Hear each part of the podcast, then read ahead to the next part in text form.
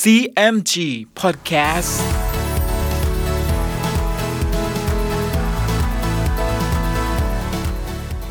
สวัสดีครับคุณผู้ฟังขอต้อนรับเข้าสู่ CMG Podcast กับผมดรพันธการธานนท์นะครับ เรายังอยู่กับเรื่องราวของสามก๊กผ่านหนังสือเรื่องสามก๊ก Romance of the Three Kingdoms ฉบับย่อ เรียบเรียงโดย สาระบุญคง มาตามต่อกันใน EP ที่ 4 นะครับ จะเกิดเรื่องราววุ่นวายอะไรอีกบ้าง ในราชสำนักแห่งนี้ติดตามได้ใน CMG Podcast วันนี้ครับ ตอนตกอิวเรียกสินบน กล่าวถึงเรื่องราวในพระราชสำนัก พระเจ้าเลนเต้ มีอัครมเหสีคนหนึ่งชื่อ นางโฮเฮา มีพระราชบุตรองค์หนึ่งชื่อหองจูเปียน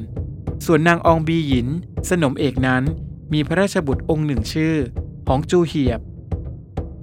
นางโฮเฮา มีพี่ชายคนหนึ่งชื่อ โฮจิน ซึ่งพระเจ้าเลนเต้ตั้งให้เป็นขุนนางผู้ใหญ่เป็นที่ปรึกษา เมื่อพระเจ้าเลนเต้เสวยราชได้หกปี นางโฮเฮานั้นมีความหึงสาแก่นางอองบีหยิน นางโฮเฮาจึงพันเอาความผิดเป็นข้อใหญ่ สั่งให้เอานางอองบีหยินไปฆ่าเสีย นางตังไทฮอผู้เป็นมารดาของพระเจ้าเลนเต้นั้น จึงเอาหองจูเหียบผู้เป็นหลานไปเลี้ยงไว้ แล้วขึ้นไปว่าแก่พระเจ้าเลนเต้ว่า สมบัตินี้ขอให้หองจูเหียบเสวยราชเถิดนางตังไทฮออ้อนวอนพระเจ้าเลนเต้อยู่หลายครั้ง พระเจ้าเลนเต้มีความรักแก่หองจูเหียบ จึงรับคำนางตังไทฮอผู้เป็นมารดา ครั้นอยู่มาณเดือนหกพระเจ้าเลนเต้ทรงพระประชวรหนัก เกณฑ์หวนผู้เป็นขันทีซึ่งไม่ใช่พวกขันทีสิบคน จึงกราบทูลพระเจ้าเลนเต้ว่า ดังที่พระองค์รับคำตังไทฮอว่าจะให้หองจูเหียบเสวยราชสมบัตินั้น ข้าพเจ้ามีความยินดีด้วย แต่ว่าจะมิฆ่าโฮจินเสียก่อนนั้นเห็นจะไม่ได้ ด้วยคำพูดเช่นนี้ของเกณฑ์หวน พระเจ้าเลนเต้จึงให้โฮจินเข้าเฝ้า แต่พัวอิ๋นก็ได้เตือนโฮจินว่า เกียนหวนกำลังคิดอ่านจะทำร้าย โฮจินจึงรีบเดินทางกลับบ้าน แล้วเรียกขุนนางทั้งปวงมากินโต๊ะ พร้อมกับปรึกษาถึงการที่ตนเองจะส่งมือสังหาร ไปปลิดชีพเกียนหวน โจโฉได้ยินดังนั้นจึงทัดทานขึ้น โฮจินก็โกรธและกล่าวบริภาษโจโฉอย่างรุนแรง ฝ่ายพระเจ้าเลนเต้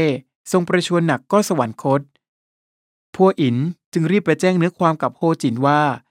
บัดนี้พระเจ้าเลนเต้สวรรคตแล้วขันที่สิบคนกับเกียนหวน คิดบิดเนื้อความเสีย และแต่งรับสั่งพระเจ้าเลนเต้มาหาท่าน ให้เข้าไปในวัง เพื่อจะจับฆ่าเสีย เพราะจะให้หองจูเหียบขึ้นเสวยราชสมบัติ จึงจะสิ้นเสี้ยนหนามไปในภายหน้า ฝ่ายโฮจินเมื่อได้ยินเช่นนี้ยังไม่ได้ทันตอบประการใดขันทีเลวคนหนึ่งก็มาเชิญให้โฮจินเข้าไปในพระราชวัง โดยอ้างว่ามีรับสั่งจากพระเจ้าเลนเต้จะปรึกษาราชการด้วย โจโฉจึงกล่าวว่า เราจำจะตั้งให้หองจูเปียนผู้เป็นราชบุตรเอก ให้เสวยราชสมบัติเสียก่อน เราจึงคิดฆ่าเกณฑ์หวนกับพักพวกเหล่าร้ายเสีย และผู้ใดจะอาสาฆ่าอ้ายเหล่าศัตรูราชสมบัติเสียได้บ้าง โฮจินถามขึ้น อ้วนเซียวจึงกล่าวขึ้นว่า ข้าพเจ้าจะอาสาคุมทหารห้าพันเข้าทำการจับคันทีสิบคน กับเกณฑ์หวนฆ่าเสีย แล้วจึงยกของจูเปลี่ยนขึ้นเสวยราชสมบัติตามประเพณี เมื่อเหตุการณ์เป็นไปเช่นนี้โฮจินรวมทั้งพวกขุนนางทั้งหลาย อาทิโหหยอง ซุนสิวแตะท่าย ก็ตามอ้วนเซียวเข้าไปถึงตำหนัก ซึ่งไว้พระศพของพระเจ้าเลนเต้ แล้วเชิญเสด็จหองจูเปลี่ยนขึ้นณที่นั่งพระเจ้าเลนเต้เสด็จออก ต่อจากนั้นอ้วนเซียวกับโฮจิน พร้อมด้วยทหาร 5,000 นาย ก็กระจายกำลังกันไปล้อมจับเกณฑ์หวนและขันทีทั้ง 10 คน เกณฑ์หวนนั้นหนีเข้าไปอยู่ในสวนดอกไม้ที่ข้างใน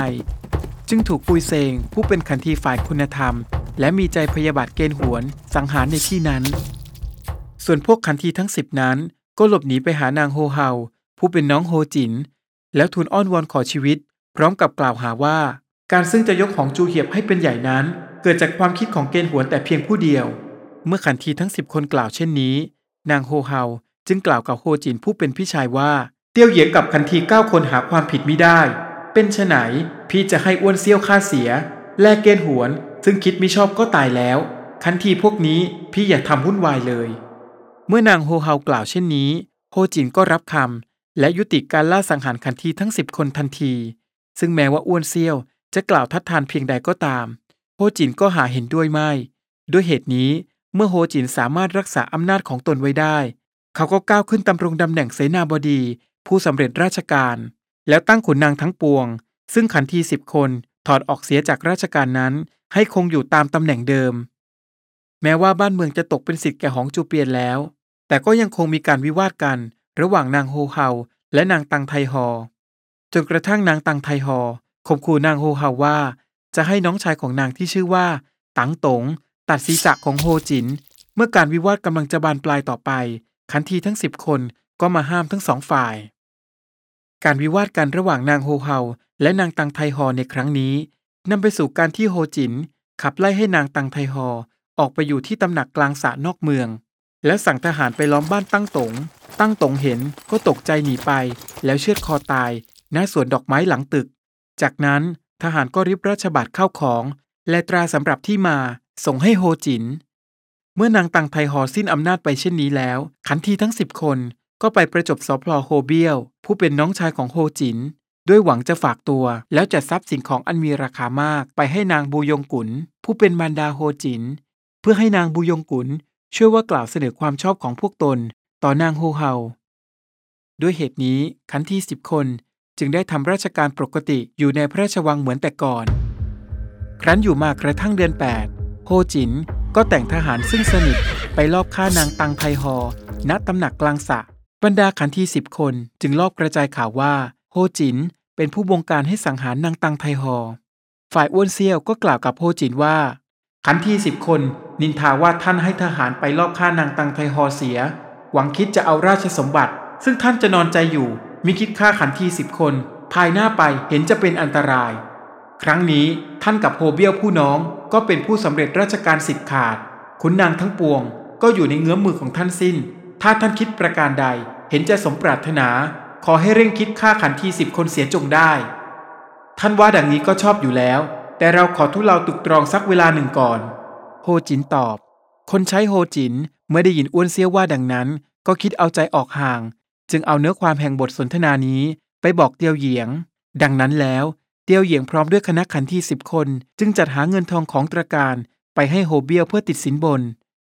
โฮเบียวจึงไปทูลนางโฮเฮาตามคำเตียวเหยียง ฝ่ายนางโฮเฮาก็เชื่อตามคำโฮเบียว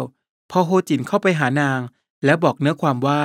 ขันที่สิบคนนี้ถ้าเอาไว้สืบไปจะมีอันตราย ควรจะคิดค่าเสียให้สิ้น นางโฮเฮาก็สั่งห้าม ไม่ให้พี่ชายกระทำการนี้ โฮจินจึงต้องกลับบ้านไป พร้อมกับล้มเลิกแผนการที่จะสั่งประหารคณะของขันทีทั้งสิบคนนี้อ้วนเซียวแนะนำให้โฮจิน ส่งหนังสือไปถึงหัวเมืองทั้งปวง ยกทหารเข้ามาเป็นกระบวนทัพ แล้วประกาศว่าจะเอาตัวขันทีสิบคนฆ่าเสีย นางโฮเฮากลัวจะเป็นอันตราย เห็นจะให้จับขันทีส่งออกมาให้โดยสะดวก โฮจินเห็นด้วยกับข้อเสนอของอ้วนเซียว แต่ตันหลิมกับโจโฉก็คัดค้านแผนการนี้ เนื่องจากว่า หัวเมืองทั้งปวงที่ยกทัพมานั้น อาจจะทำการกำเริบต่อไปได้ โฮจินได้ฟังตันหลิมกับโจโฉทัดทานก็โกรธ และดำเนินการตามแผนการของอ้วนเซียวต่อไป เรื่องราวกำลังสนุกเลยใช่ไหมครับ แล้วมาลุ้นกันต่อว่า จะเกิดเหตุอะไรอีกบ้าง ในราชสำนักแห่งนี้ ติดตามได้ใน CMG Podcast EP หน้าสำหรับวันนี้ สวัสดีครับ